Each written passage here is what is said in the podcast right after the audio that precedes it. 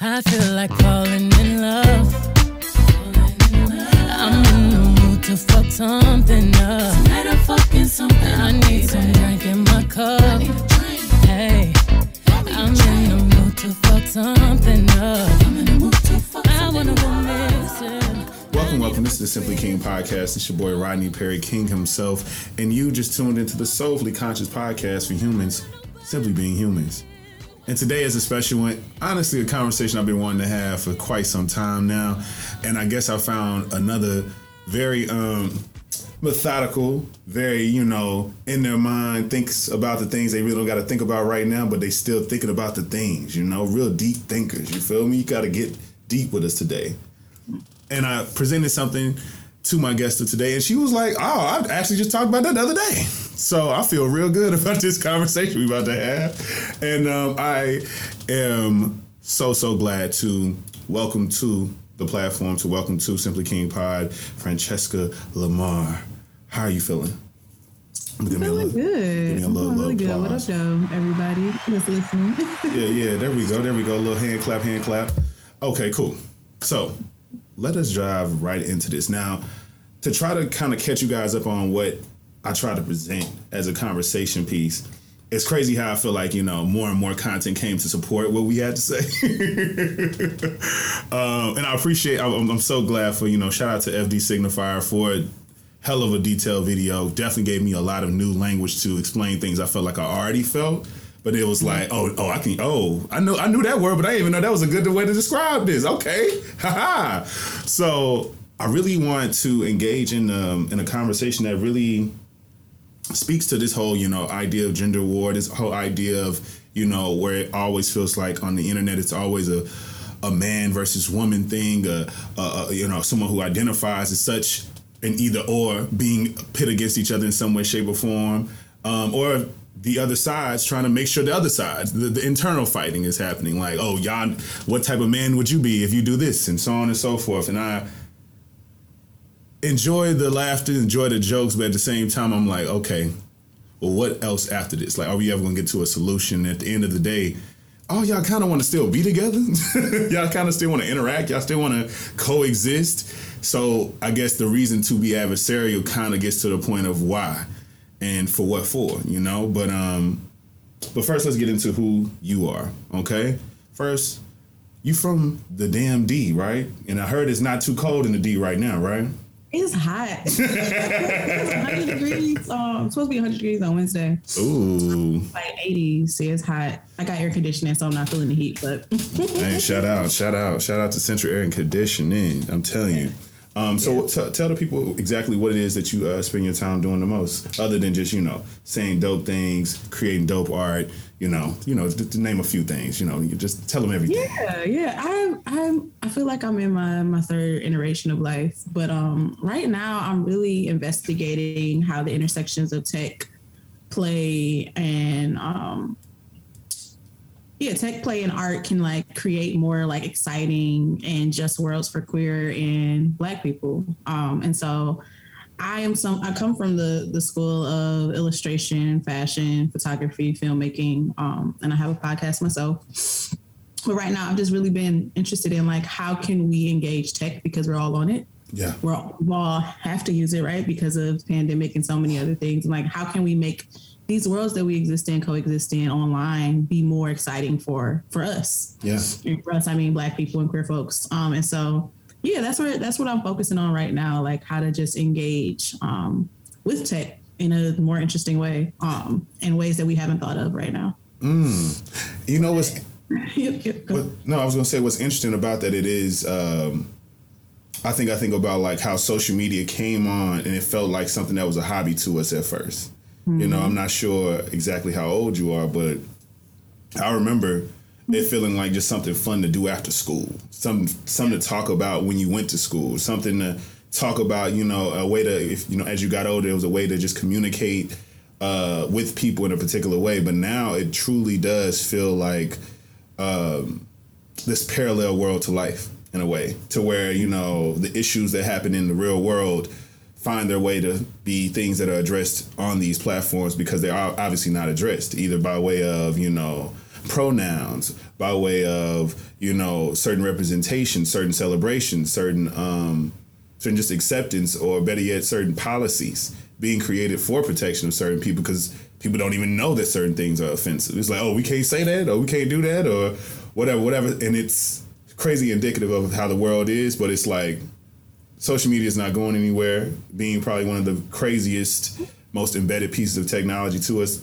I guess, what have you uh, learned from this new journey that you're on? You know, that you kind of, what have you learned the most? I guess what was some of the things that you learned from being in the space, especially because I'm not sure how long it's been, but it feels kind of, I guess, new to you still, right? It's been, a, it's been a, like I would say about a year's process for me of like really just learning how tech operates. Um, but what I'm learning is that people are lacking a lot of the things that are like the foundations to life, like you know, we like you spoke to, we got online because we wanted to connect, right? We wanted to stay connected when we weren't in physical space with each other.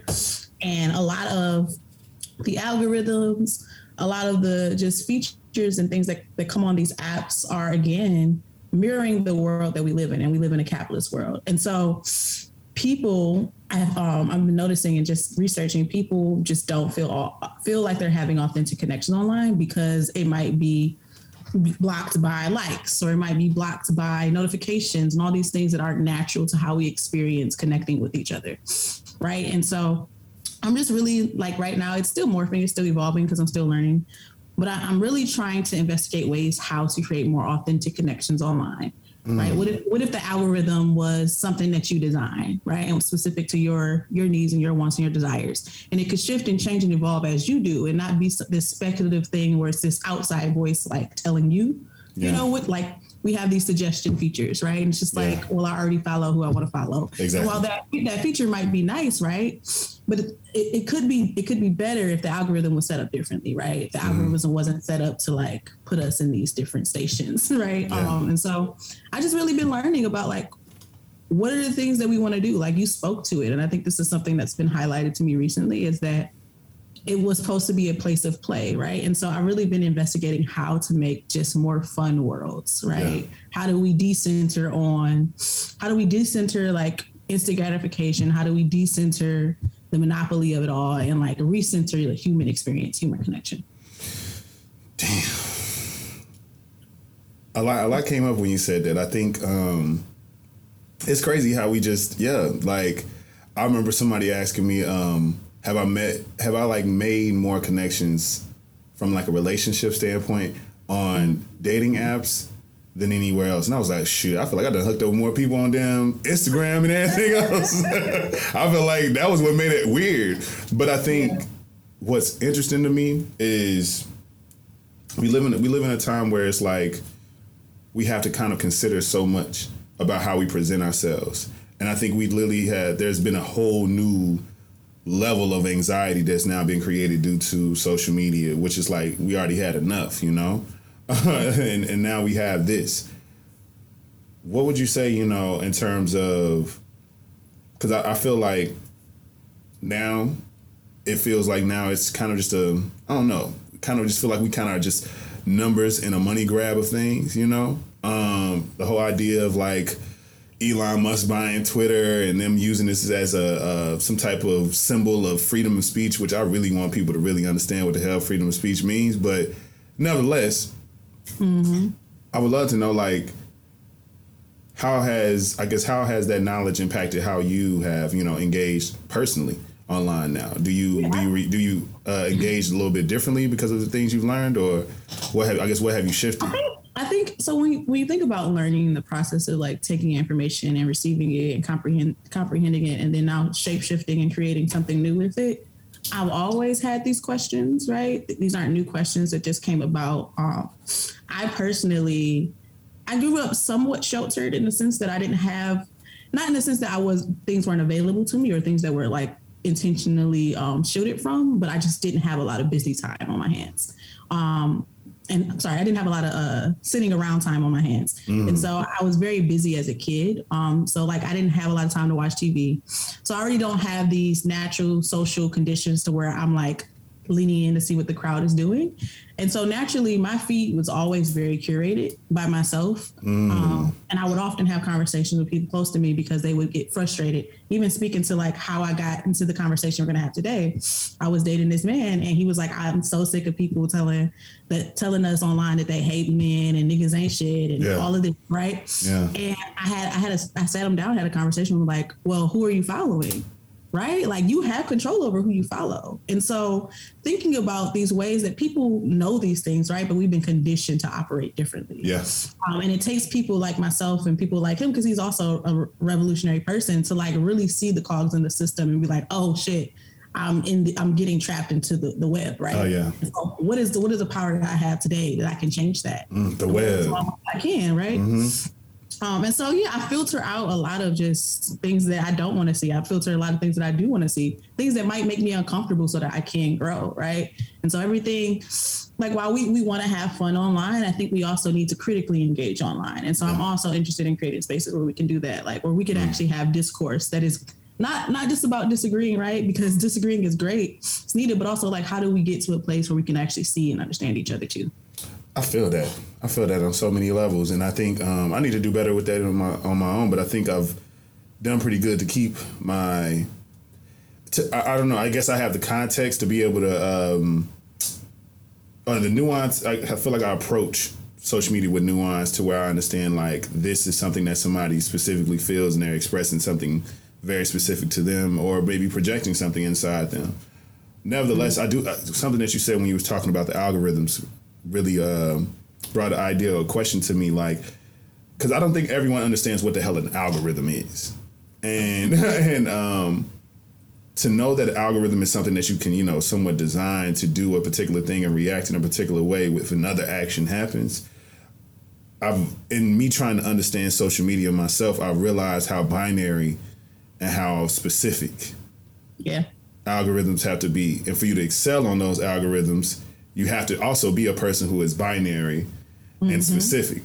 Um, I don't know if I ever said this on the podcast, but anybody who's listening, the way that I've kind of figured out specifically Instagram and why people always, and also TikTok, why, I- why I see so many people speak to, uh, I quote unquote, quote unquote, the white sides of both of those apps and try to figure out how these very simple things that these people can do be kind of rewarded with so much because it is a reward to get this algorithmic uh, favoritism Yep, yep, yep. and uh, because it it can ultimately lead to money, can lead to deals, can lead to you know so much exposure. And you probably not may not even have nothing to show for it because all you did was a you know a little TikTok dance or something. Right. but I think what I've had to tell people is that you being black or you being whatever and the thing like you might just be a MUA, you might just be a fitness coach, you might just be an artist. But the fact that you also loudly and proudly express all the other things that you are, now you kind of you mixing this shit up a little too much. It's too much in the soup. We don't know where to send you. Are you queer? Okay, we're gonna just send you to the gay side where they just talk about pride all pride all year. But that's not all that you are. You're a black woman as well. Oh, well, we're gonna just send you to, you know, women who do lashes. You don't even wear lashes. You don't even like stuff like that. now, now now your your things are getting so mixed up. People who don't even really, who really aren't even looking for your content are being sent your content because they're just guessing. You know, while white is white, you can just be white and it's just is what it is. You are the gardener on TikTok. You are the such and such on TikTok. But when you are the black gardener, it's like, oh no, we got to send them to the to the black only things. You know, it's it's very weirdly scientifically segregated, and that's kind of what I've realized and understood. But maybe maybe I'm all the way off. Please tell me if I'm even close.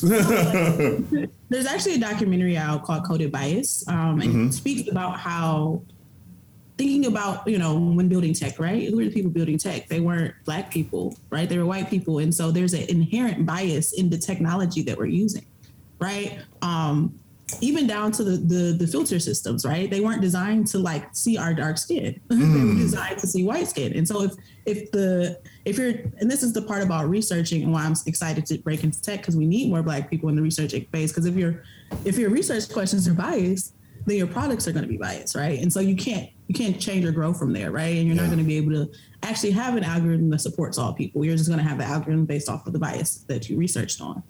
Um, and it's a great documentary. I think it's on Netflix now. Okay.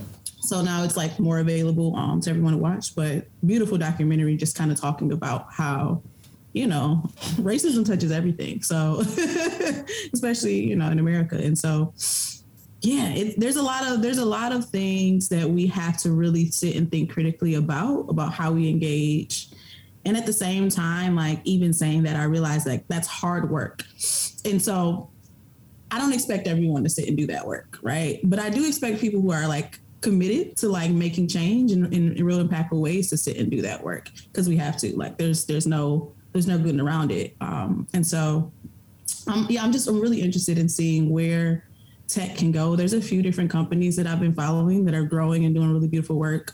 One of the apps is called Somewhere Good, where they basically designed the app to create a, a space that they're investigating can we create a space that is safe for black people online and the app dropped in april of this year um, and so i've been enjoying that app really well it's taking away from again the notifications and the algorithm instance. And so it's this, it's a voice, it's basically designed to feel like a kickback. Mm. Just have a conversation, keep it moving. There isn't like this timeline. So there's no like sequence of like, okay, how long have I been or how many months? So like you just come in, you have your conversation and you leave. Um, and I love it so far. So there's there's many other apps, but like that one I'm really, really loving. I'm loving the work they're doing.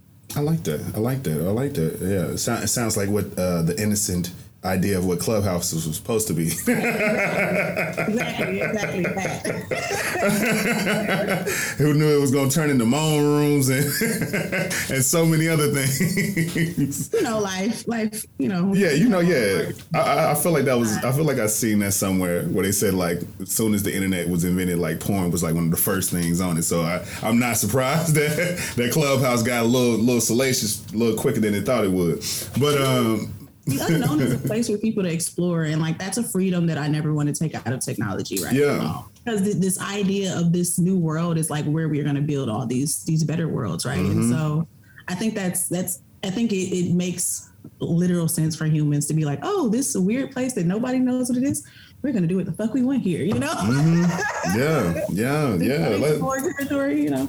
Yeah, let loose the, the new frontier. But no, so pivoting pivoting to you know into the main conversation i think um when i think about like what i feel like i have gotten a lot of attention for on, on social media particular episodes particular just random posts um it's always always always always i remember when i first started making content in any type of way everybody thought that i was about to be motherfucking the next rob hill senior or something just be out here just talking to women about how you can be, you know, you need to respect yourself and be a life coach and talk about this and talk about that and screaming and just screaming out loud. And then, um, then you just kind of it got to a particular place now in content where it feels like there's now two sides, you know, and there's people who make content directly about these things now. It's not even just a conversation that comes by way of just happenstance of a of a singular, you know, comment within a, a piece of content. It's like the whole damn podcast is about basically mm-hmm. arguing with each other, basically coming up with these like, okay, y'all. So I know everybody asks, but let's we just gotta say it. Is it wrong if and like thoughts about just something that really you should never have really that many thoughts about, but here we are and it creates all of these. Wanna, sorry, not no, to I was. I think people no. want a space to have these uncomfortable conversations. Yeah. Um, and so, yeah. and, and, and, I think people don't know how to like I don't know engage with that other than um, kind of put it on social media at times. But I get it. You know, content is content, I guess, for people. But uh, do you believe that this kind of like gender war is like especially different for Black people? Because I feel like I don't know. I feel like maybe I'm just not following the white sides of every app, but mm-hmm. I feel like I definitely don't see. Uh, I don't know. It feels a lot different. Like I feel like anytime I catch opinions from um, white men who have these platforms where they speak about women and all these various things. These motherfuckers be doing it on like the stages of like Ivy League schools and shit. they be they be they be doing lectures about how they believe women ain't shit. It'd be wild to me, but they be getting it off. And then I see, you know, some, a man, you know, a black man with a beard and a mic. kind of trying to get the same thing off, but just with a little bit more, you know, spice, I guess. Do you believe it's especially different with us than other people? I think everything is especially different. You Mm-hmm. know, when it, I mean, we have to think about in a sense of like we talked about it, right? The algorithm, like, and how like that doesn't work for a human because like that's not who we are as humans, right? We're complex beings, and obviously being black here in America, that's another filter on there that like changes how we experience, you know, different things in life. Um, I definitely think because historically black people have been deprived of care and care being one of the central focus of romance or connection the way that we engage around the topics around um, men and women or dating or whatever you want to call it gender right? All of those things are going to look historically different right? Because we've been through a lot of historically different things. Um, and so i think yeah, I think I think the thing for me that I've noticed most when it comes to having these conversations around, you know, how men and women um, or people operate with each other is this this inherent lack of care for Black people, Yeah. and so all of us are trying to figure out how to get the most care we can from from someone else, right? Um, because we've been deprived of it for so long Yeah. uh, on so many levels. Like historically, from this country, um, there's been like no show, no display of care for Black people, um, and so it's just it's it's it's a very uneasy process to digest and see, right? Because I think inherently, and I don't always like to speak in monoliths, but I think inherently we all are desiring that deeply from each other Yeah. especially from us, right? Yeah. Um, and so it's it's not gonna be pretty work. it's gonna look ugly. It's gonna look like how it looks. It makes sense that it looks how it looks, right? Yeah. Um, because we, we want it bad. We need it bad. And, and, you, and you know that's kind of what I've taken from this, you know, growth of the black manosphere, what some people on Twitter may call black incels sometimes, um, because uh, I think I immediately didn't understand the uh, talking points. Being very similar to things that I feel like I've heard from these distinguished individuals like Jordan Peterson and and all these different folks who uh, speak to this like very uh, repackaged misogyny and um, to make it almost seem uh, to, to make it basically be empowerment to be repackaged to be empowerment to uh, to just people who identify as male in a particular sense and especially in a quote unquote uh, heteronormative sense and I think that what I've gotten from it all is that uh, at least for black men, I don't know what the hell. I don't. I'm trying to. I, I even after watching uh, FD Signifier's whole video, I still don't get how we get to this, and it's sad. But Yeah. for black men being in a position where there's um, uh, there is some reason to be upset. There is some reason to feel lost. There is some reason to feel like there's a void within you and your identity and to your purpose. Um, I didn't understand how they this was something that so many men flock to. But I think that uh, what I do see from it, and the only positive I see from people who do follow the Kevin Samuels and the various different um, people who are part of the Black Manosphere and all these different types of content, is that it feels like for the first time, I think a lot of more black men are trying to shift, are trying to get answers to something. And I mm-hmm. can't say that that's a bad thing. I just think where they're getting answers from may not be the best places. But I think that the fact that they're at least seeking it out Yeah, and like yeah. having conversations, like I feel like there's more language being all thrown in to the situation where you know people are actually understanding what masculinity is. They're having to question certain things about themselves. They have to ask, "Well, I don't like the idea that I gotta because I'm a man, I gotta take care of you." Just the idea of like just based off of what I identify as, this is to be an inherent thing I also have to do, and I think there's nothing wrong with that. I just think it's about doing it. I don't know in a in a productive way. I guess you know. Um, well, how how do you think we can get past um, these uh, two hundred dollar dates and these type of conversation and get to a more progressive place? I think because I feel like so much has been we've, at this point so much has been said to where I've seen people I've seen new generation and new generation of people getting into uh, coming into adulthood continuously restarting the conversations. And it's all it's, it's like I guess it almost feels like once you get closer to 30, you kind of just check out of social media or just, you know, you worry about your kids and you don't even mix it up no more. That's that's some, you know, that's some other stuff. But I do think it still affects us though. I do think it's still things we need to kind of talk about and create uh, new language and new things around. Like, how do you think we progress from that? I guess. Yeah, I think so. For right now, I think I've kind of rested on. I think it looks like aggressive curiosity, like Mm-hmm. aggressively being curious about not just yourself, because it does start there, um, but each other, um, and then also aggressively inviting curiosity in. Um, just the other day, I was I had was cooking for this event. It was a tea party, and um, it was a close friend of mine's party event she curated. And her cousin was helping out. Um, it was a man. He was helping us like pack up and things like that. And we were just kind of having a wrap up conversation with the whole crew and just talking about how this was the first tea party where we felt like we saw we had a lot of men that were there that came to the tea party. Come on. Um, my friend, she typically curates very soft, feminine spaces, and we were having a conversation around around that. Literally, was just like, yeah, you know, typically curate soft, and, and like he was like, so what does that mean? And like, I love that he, you could tell he was uncomfortable with asking like, what is softness?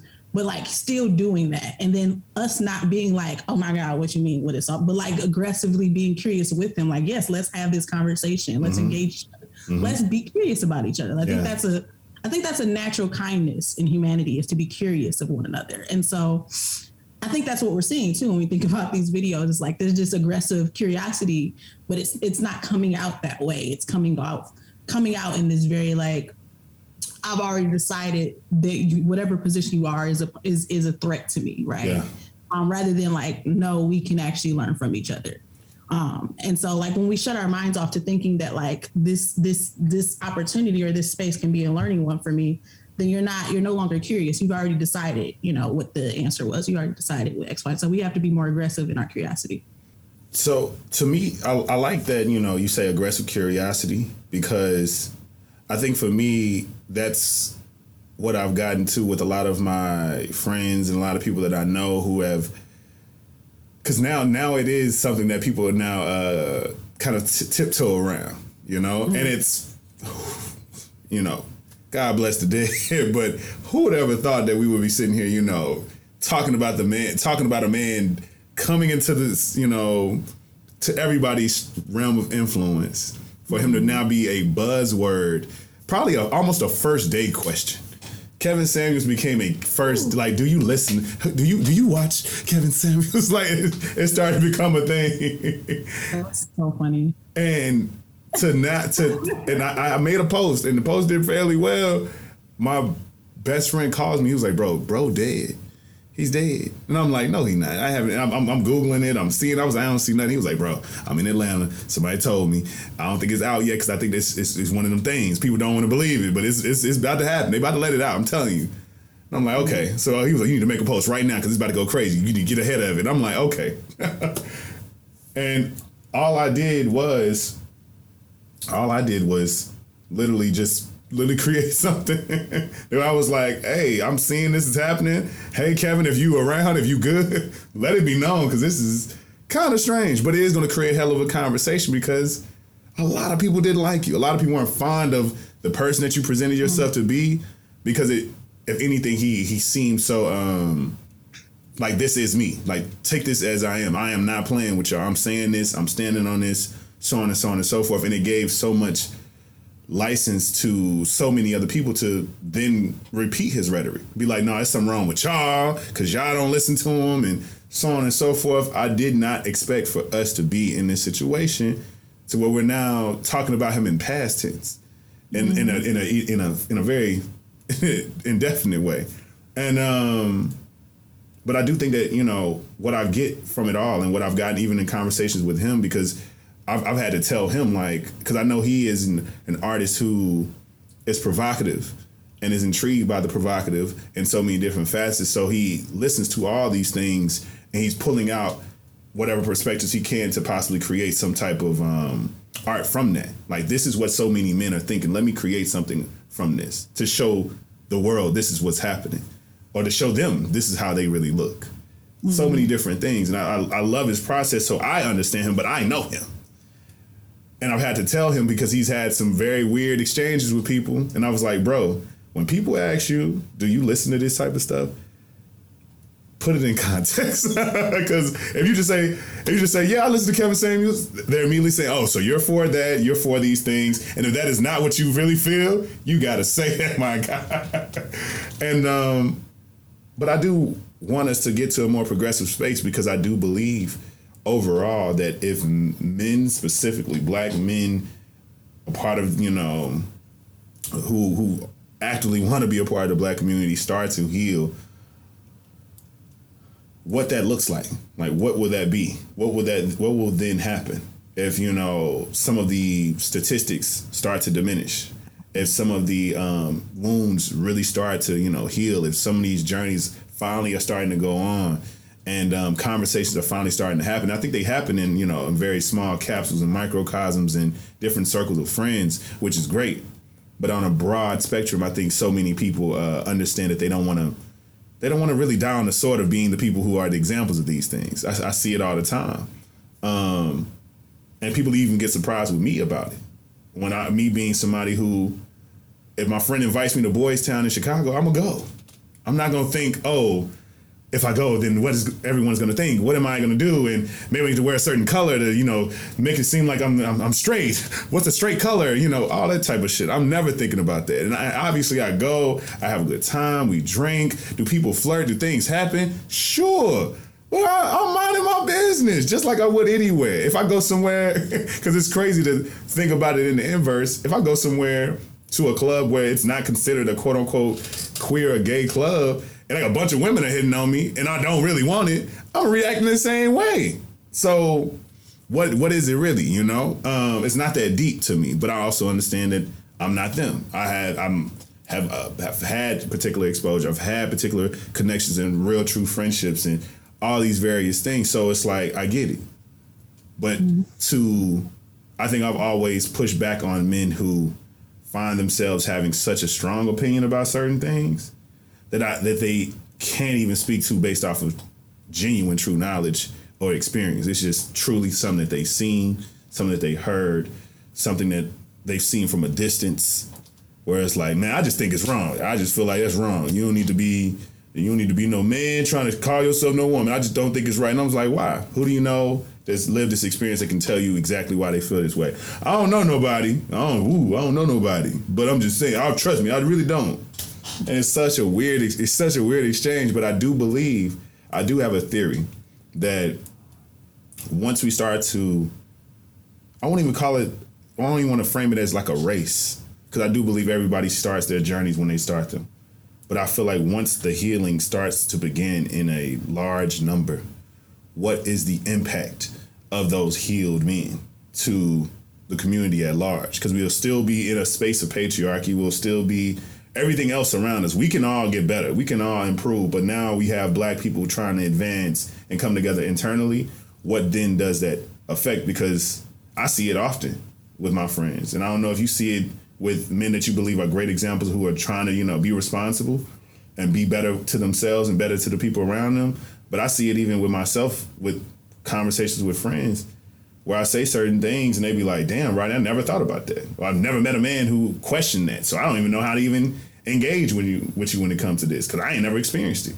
So it's like, damn. So we gonna get to a point to where it's like we don't know what to do. You're finally doing what I asked you to do, and now I don't know where where we got to go. and I don't know where where this can go. Do you tell me what you feel about the idea of that? Like, what does a a generation of healed men really look like, at least from in that context? I think it just looks like a lot more compassion for each other. Yeah. Um, I often, um, I spend a lot of time just kind of researching different scholars, different people in social justice world, um, different writers, different architects of like healing spaces. And there's this trans um, author, writer, speaker, intellectual scholar, Alok, and he broke it down really, really simple. He said, like, you don't have to understand me, but you do have to care about me. And mm. so I hmm. think if we focus it much more on like the compassion of things, right? Then we'll, we'll be in that space. Like when, when we're not like seeking to understand, because like you don't have to really. Like, what is you understanding why I see myself as trans have to do with my experience? Right. Really nothing. Like you just have to be a human and care about me. Mm. Somebody trying to shoot me on the street, you just gonna let them shoot me? you know, like you gonna you gonna say bash words towards me for why? You know, like so it, it's it's it's really it's sometimes it saddens me that it's so simple. Yeah. Um, because it is really simple. Um, but I think that's what the I think that's what that healing work will look like in in the long term. It's just much Yeah. more compassion, Yeah. less binary, less less much less my circle, much more my community. Right. Yeah, I agree. I agree, and I think, and I say this, and I say this is is to mean exactly the way it sounds when I say it. Is I think the day that I think so many men collectively start to be more upset at the actions of men who've harmed them in some some way, I think so much can so much can happen within that space then. And I think that that's the one thing that I think will truly create some type of convergence of um of compassion to kind of realize and understand because I think so many I've had conversations with so many people about them justifying the actions of their fathers, justifying the actions of the men in their families in various ways to be that's just how it is, or this is how he is. My mama held it down though. You know? Because I was all right, I'm good now. I'm straight. I'm making money. I'm cool. I don't even think about him. Who? My sperm donor? I don't know him that like that. Mm-hmm, mm-hmm, mm-hmm. Instead of actually engaging as to why, there's a a disconnect, you know. And um, to be candid, I, I, I remember somebody had asked me because they assumed that I didn't have quote unquote daddy issues. It was like you just don't appear as a person who he was like you you you seem to, you know, be very explorative and curious, and you're open, you're understanding. Um, you seem to have a good relationship with uh, the women around you. You seem to, you know, show up in relation in romantic spaces as best as you can. You seem to always want to improve. All these various complimentary things. You must not have daddy issues if he's in your life or not. You must figure either you either they just assumed that I figured it out, or he we just never had a connection for me to even he never had an impact, quote unquote. And what I had to tell him, I was like, no, I think mine is real special. I think it's true uh, indifference. And I don't think that's good. You know, I don't think that's a good place to be. I, I think to to feel so unaffected, you know, um, doesn't fit, make me feel better.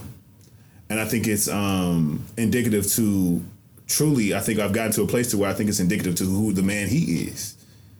'Cause he's very distant. He's not present. He's not. He's he's dismissive. You know, has this dismissive uh, personality.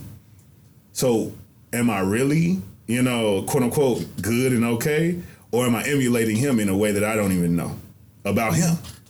Yeah. And um, and that's what I had to kind of come to grips with. And when I learned that about myself, and when I understood that, oh, maybe this is why you know I never really had like male mentorship in a particular way or did this and and it started to unravel so many things within me so I really do want more men to understand that that's something that is going to happen um, because of the world we live in and I think that so many men are trying their best not to do that because they're I see so many men defend uh, defend each other before they even question if there's something wrong with what this man has done. It's like, hey y'all, I don't know if y'all understand. I don't, I, I don't think y'all get what he was saying. Or look, we, alleged, alleged. I don't know if we know. I don't know if he did that or not. I wasn't there, and it's like nobody can ever quote unquote go against the team. And I and you can tell me what you think it is, but I believe it to be um, this real strong morality complex that I, I think a lot of men have of like, I know I've done bad, and if I say that this man has done evil or done bad, now who am I? People are gonna start getting my things, so I gotta I gotta stay on my p's and q's and try my best to straddle the fence instead of just condemning him. Because if it if it comes out to justify, then I can be like, oh, that's my boy, that's my guy. That you look, you look, because that's what they always do. It disgusts the hell out of me. But I, I but I but you tell me what you notice from this kind of um, dissonance that I think so many men develop just to be able to exist amongst men. Because I think that's a big reason as to why certain things are perpetuated. Oh, absolutely. I think so. If we just break down the psychology of a call out or an accountability um, conversation, right? It is human to be defensive. I think I think where we mess up a lot of times when we when we're trying to when we're on psychology of like accountability is that we expect people to be above human. Yeah. Right. Um, and so when doing that, we set ourselves up and we set and when I say we, I'm saying everyone, including those that are trying to push a healing culture forward, we put ourselves on these pedestals, right? Um, which sets up all of us to fail when when coming to accountable um, conversations. Like I think about the recent thing that I think happened today with Lizzo or whatever. She had like had a um, slur in her song. Didn't know it was a slur because it's something specific to Great Britain around a disability. And the first thing she did was deleted the song, remade the song, apologized, all these things. And people didn't know how to respond to that because we haven't seen a system where people actually showed accountability right? We, we don't know what that really looks like, specifically yeah. when it comes to like black people. And I don't know if you follow up with the situation or you've even heard of it today, but if I guess you learned about it now. Yeah. I feel like I might have seen it, but didn't know what it was, didn't know what they were talking about. Yeah, yeah. Um, but like there's been really no grace shown for her. And I think that's a whole other conversation when it comes to the intersection of black women in spaces, right? Yeah. But to go back to, you know, what you were directly asking, I think it we have to expect a level of defense like I think that that that's a human reaction. Yeah. Um, like our body does things when we're being attacked in any kind of way, when we're being when we're being uh, you know called out in a way. Um, now we can't live in that attack space, right? We do have to move forward and push past that, but we we we can't expect people to be above human. And I think that's something that we have, and we have to stop expecting ourselves to be above human. Mm-hmm. I think a lot of times we mirror ourselves after these fictional tales that are broken down to us through religion and different things and we we put these unrealistic behaviors um, expectations on each other um, that just don't actually work in the real world um, but I, I, will say for sure a lot of times that defense looks like oh no they're calling out something that's supposed to be bad and i have done these bad actions so what how do what does that make me now and if we have a system that is supporting and perpetuating punishment over actual healing yeah then what is someone going to choose? Yeah. If, if, my only two options are I get hung up by the neck or, you know, I retreat and say I didn't do it, which option you going to choose? We don't, we didn't give ourselves enough, enough options, right? We haven't, we haven't been more curious about what that healing journey can look like. We haven't actually been curious about, or we haven't even inserted into like reality that we can cause harm. And like mm. that's a thing that's never going to change. Mm. And so we have to reshape how we move through systems of harm. Yeah. They can't look punitive. They can't look um, idealistic. They can't be these things. They have to be these fluid spaces. You talked about it. I think the the biggest highlight of this conversation is that we are moving in binaries and we're not binary beings. And I don't mean that to be like everybody is non-binary, but I mean yeah. like we're fluid, complex, robust, living human beings. Yeah. And there's no white brush or black brush. Like there's lots of colors in between that we have to really like sit down with and get comfortable. Yeah. And like you have to get comfortable changing what something means. Like it's it's it's an ever growing, ever evolving thing. We're not we're not one dimensional in any way. Um, yeah. And so we just it, it's it's it. I think a lot of times like we have to be more realistic realistic about how uncomfortable we're going to be in this life, and like we have to think about morality more. We, is there's so many things that we just we, we choose not to think of. We choose to escape from. Um, and I think that is what perpetuates a lot of us staying in the same place and not moving forward um, in a lot of these conversations. Mm. It's work. It's hard work. It's work, man. It's work. It's work. It's work. And I, I remember having an emotional response to a conversation once where I, I said that, I said that it don't feel good that I got to make everybody feel safe. Like, I, I feel good about who I am. I know I'm not trying to harm anybody. I know that I'm doing these different things. I feel like I've, you know, started my own journeys and and figured out certain things about myself that I'm glad I now know. And it still doesn't feel good when I go into spaces that are unknown or unfamiliar and I got to make everybody feel okay and feel comfortable and I got to go through this process with everybody to where, you know, they engage with me and they trying to they kind of bracing themselves for something, you know? And I get it aesthetically, maybe I'm appearing very, you know, hotepish, which I trust me, I deal with that shit a little too much. And I'm letting y'all know from here on out. Because Juneteenth is this week. Do not walk up with me with none of that bullshit. I'm to embarrass you. I'm sorry. Uh, do not let the, the screen name fool you. It don't even mean what y'all think it mean. So, I just I just feel like you know, I want us I want us all to you know, you know as you as you say I want us all to get free. You feel me? I want us all to I, I want us all to to um, to feel better. And I, I say I said it once. You know after the situation happened with uh, the baby at uh, Rolling Loud or whatever. Like that's the problem. Like that's a real essential aspect of the problem is that motherfuckers are really truly afraid of freedom and, and, and afraid of it from a standpoint like that's the biggest phobia of them all. It's like people literally expressing themselves in a free way. That is something that creates uh, an adverse feeling to so many different people. I've seen it with you know women to women. I've seen it with men to men. I've seen it to so many different people walking different types of lives. Them walking in their truth, or at least attempting to because they still could be dealing with so much. It's just the attempt. It took them so much to wear this, wear these shorts out the house. It took them so much to wear that dress out the house, just because they knew that it was going to be judgment or possible judgment, or they're just self judgment, just the self anxiety of that, and that is now judged. Now that is something that people uh, literally meet halfway with people's insecurities, and I think we don't have to live in that type of world. And um, you know, I, I don't know. I just feel like a lot of a lot of men have definitely what you say, like a lot more complexities to them that they don't want to admit. I think they enjoy the simplicity because that's that world seems a lot simpler instead of looking deeper into themselves. Um, it's hard, uncomfortable, grueling work. Yeah. Um, and so I think I think again what the solution looks like because um, I like to focus on solutions. Mm-hmm. I think is if you're someone that's curious enough to consider a different world, is figuring out ways to aggressively invite others into the into the into the like, authentic experience that you're having right? Yeah.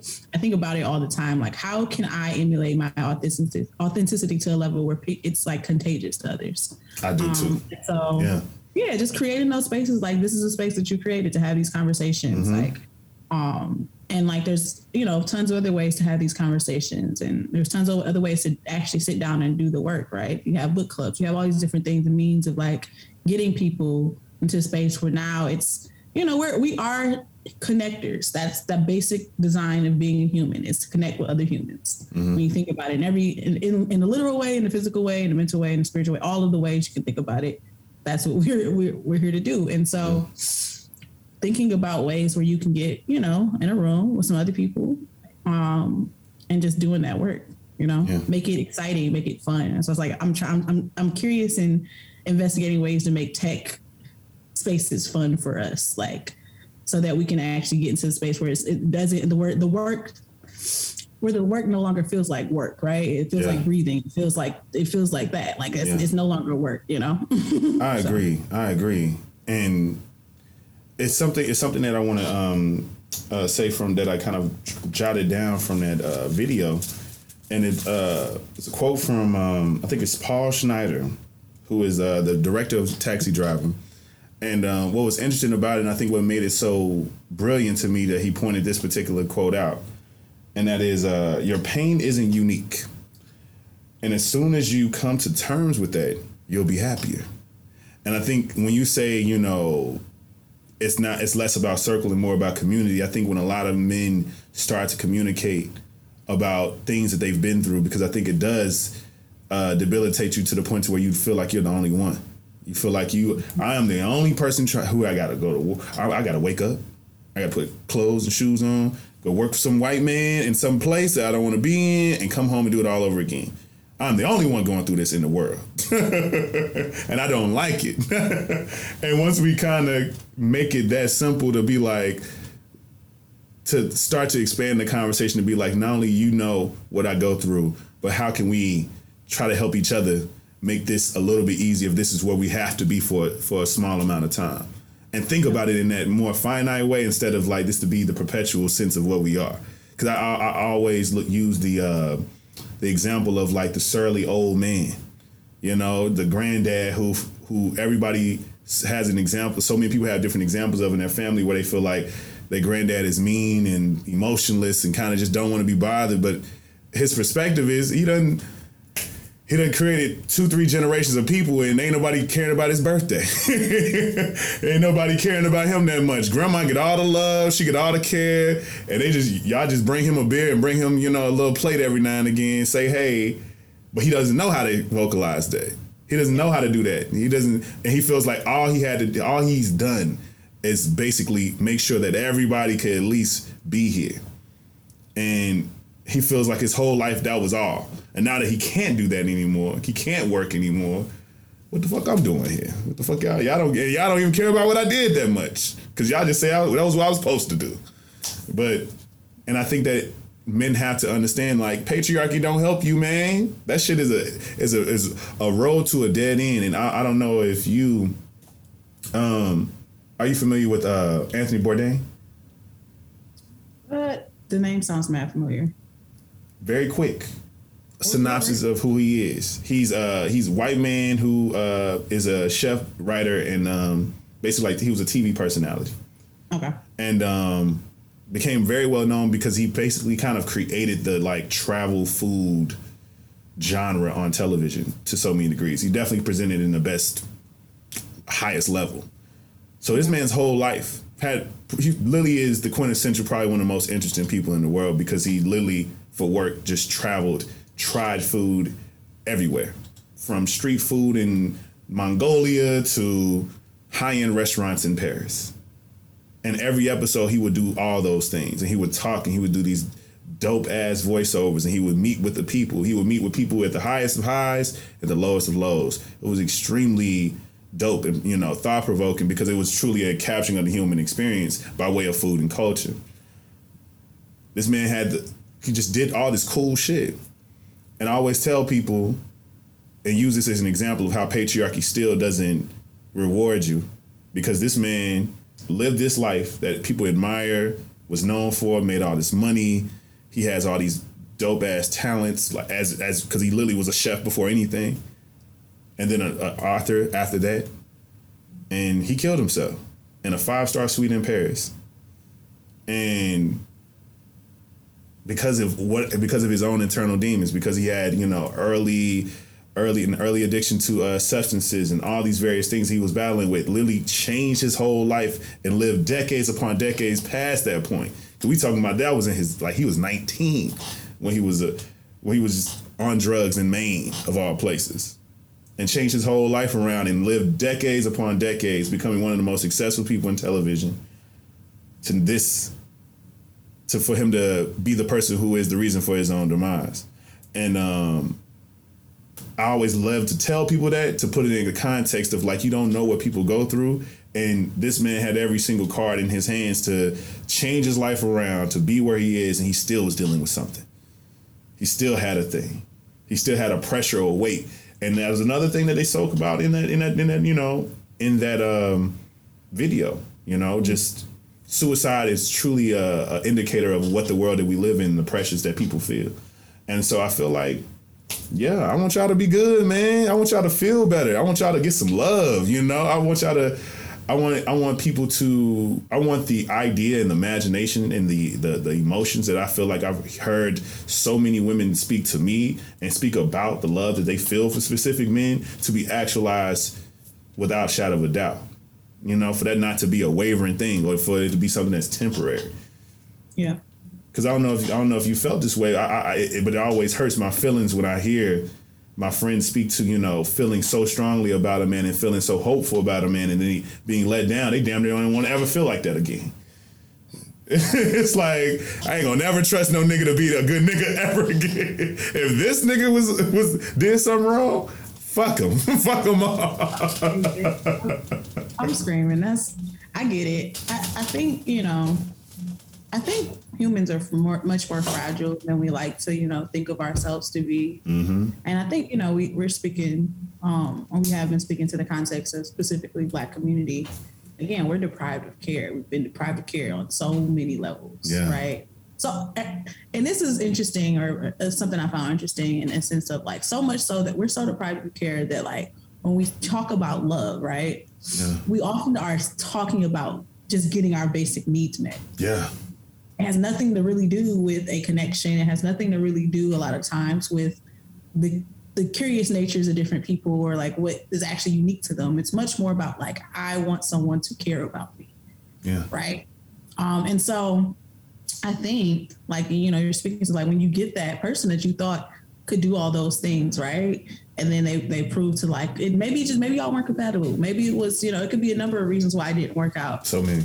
Um, and we decided, oh, well, we never gonna find that because this is something that like we don't even we didn't even know was possible, right? Mm-hmm. So it's it's a mental shift, right? It's a mental prisons that we have to step out of that we that we've been put put into and that we've kept ourselves in, right? Because Yeah. we didn't we didn't put ourselves in those prisons, but we were we're staying there, right? We've been confined to these boxes. Um, and so I get it. I get it. It can be it can be devastating to think that you like you found the one or a you know a person that you could find that sense of care and connection with, and then that not working out. Yeah. Um, yeah. and so we we have to like again we have to create spaces where people feel safe to reimagine, Yeah. right? Spaces where people can actually feel safe to imagine, right? To actually think of things that are not in front of them. Think think of things that you know they've never seen before. Yeah. Um, and that's why I think I think the reason why I've been so focused on play and speculation when it comes to tech and spaces is because I think as adults we've been fed this idea that we had to kill our inner child. And I think that's that's that's that's so far from the truth. I think what we should be doing is feeding that child until the day that we're not here anymore. Right. Um, because we're always that child. We're just, you know, we're just evolving and growing and, and and whatnot. And so the more that we listen to that voice, the more that we expand upon that voice, um, I think we would find ourselves in in in places that we feel more free, in places that we feel more comfortable, and environments that are actually like piquing that imagination. Yeah. Uh, I feel that. Yeah, Yeah, I feel that. I feel that. Mm, I feel that. I get it. I get. I get. I totally get the like the frustrations around it. They're very real. They're very valid. It's scary. It's scary Yeah. putting your heart out there, right? Again, we're, we're. I think again we're much more fragile, um, and like than we like to think. I think. I, I do think we deserve tenderness. Um, definitely, I definitely think we deserve tenderness. Um, and I, but I think oftentimes I, I have complexes around speaking in these very like fluid liberation spaces because I think sometimes we can get so caught up in the romance of what like what is freedom, right? Yes. We can romanticize it when it, it is it's work too. Yeah. So like yes, we deserve tenderness, but that tenderness is also gonna come with the cold hard truth. And we have to be more balanced in like our analysis of each other, our analysis of ourselves, and our analysis of the world.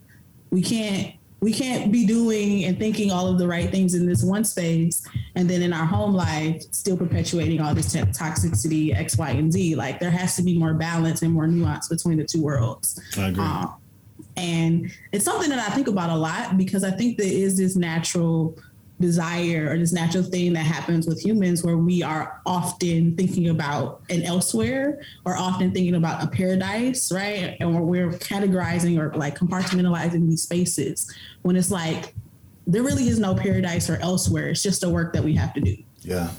Yeah. And like in that work is the paradise. Mm-hmm. Um, and so, yeah, you know, I get it. We, a lot of a lot of people don't want to work. You know, they- I don't want to sound that way, but like, it just is what it is. Like, we tired. Yeah. we- when you already done, done a lot of things that feel. we're, we're distracted as fuck. Yeah. like we're beaten down. Like we're in forever lit and beaten down cities. Mm-hmm. Like there's so many, you know, reasons and things that are keeping us from doing the work. Yeah. Overstimulation and Where the work no longer feels like work. Yeah. I think is when we're going to have a recipe and a real solution for like actually seeing more of the things that we want, enjoying life more. Like, I'm not so much focused on like, okay, we have to get to a better world. I'm like, are we having pleasurable experiences? Did you have a good time today? Yeah. Right. And like, did you make sure that someone else had a good time today too? I think we also have to like recenter what responsibility looks like when it comes from a community standpoint. Mm. It can't be take, take, take. It has to be a give and receive. I agree. I agree. So, last question to you is my. Uh, I actually do a uh, send it on portion of my uh, podcast is my call to action, and so what I want you to do is to let people know how you practice nuanced grace because I, I tell my friends all the time, and um, one of my good friends, shout out to Emily, who always tells me she was like, "You gave me so much." Uh, she was like, "You gave me the, one of the best bars I've used all the time." I was like, "What's that?" She was like, "Sometimes you gotta have extended grace for some people because you you it's complicated." Yeah. It gets complex. Like these people are people that you love, or you feel ways about, or you may change your mind. You know, like, and I and I think I've walked my life in that way to try to have extended grace for people to know that they still are in a phase of trying to figure some shit out with themselves. Uh, but I think awareness you get you get that by awareness, obviously. But what would you say is a way that you can practice nuanced grace? Have you have you practice nuanced grace in your own community or just at large? Yeah, I think I think it looks like really sitting down and challenging your your current notion of what right or wrong looks like. To no longer look at it in a binary, like it all this will these things will always be right and these things will always be wrong. I think it really looks like challenging that. And also looks like challenging if all the people you're fighting for looks like you, you're not doing the work right right? It has to be a more melting pot of identities, a melting pot of opinions. You have to disagree with yourself, right, to grow. um, and so, yeah, reshaping what right and wrong looks like is is is not a. There are no fixed no fixed places to be, and that can be that can be uncomfortable, right? So, yeah, we have to really like sit with that work and like be okay with being uncomfortable. Mm, I love that. That's a great fucking answer. I love that so much. um, tell the people, please, how they can follow you, how they can support you, how they can just keep up with all the things that involve everything Franchesca Lamarre. Please let them know. Yeah, you can keep up with me um, on Instagram. My name is just Franchesca Lamarre, and that's Franchesca with an H, and then Lamarre with two R's and an E at the end. Um, I'm on Twitter at Catch This Love. Um, that's a good then, name. that's a good name. that, that's a good name. That sound like that sound like some things, but you know, go ahead. thank you, thank you, thank you. And then I'm on podcast. Podcast is called We Gonna Get Free, and that's on everything: Instagram, Twitter. All it's all the same, and that's W E G O N apostrophe G E T F R E E. Damn, the fact that, was available is crazy. On every site. Damn. See that's that says so much. That says so much. if nobody got that, nobody thought. That's what I, I was like. That is kind of sad, but it's also yeah, it is. It is. Nobody believes it's gonna free. Yeah, like did it pop up in Google at least? Damn. every every possible site that you could want for social connection or interaction, or like even a platform, it was available. Oh my god, we got it. Look, get to it. You can get all the things in the description of this podcast. in the description of this particular episode, you can get to all those links very quickly. Uh, I thank you so much for joining me. If you don't know, you should know. Uh, you can follow me everywhere, Kings underscore memoirs. Follow the podcast at Simply King Pod on IG. Go and like the Facebook page at Simply King Podcast. Make sure you go and check out my business page at Life as King. Um, where you can get all the things various from various digital marketing uh, services as well as creative production. I appreciate you. I appreciate you. I appreciate you in advance. Make sure you share this because I make family size content. You'd be mad as hell if you sat there and ate that whole bag of chips by yourself. But you know, be greedy with me, I guess. You know, I appreciate you. Um, but no, this has been the Soulfully Conscious podcast for humans, simply being humans. I've been Rodney Perry. This has been the lovely, the very intelligent, and somebody who just want us to get free, the Franchesca Lamarre. And this has been Simply King. Peace.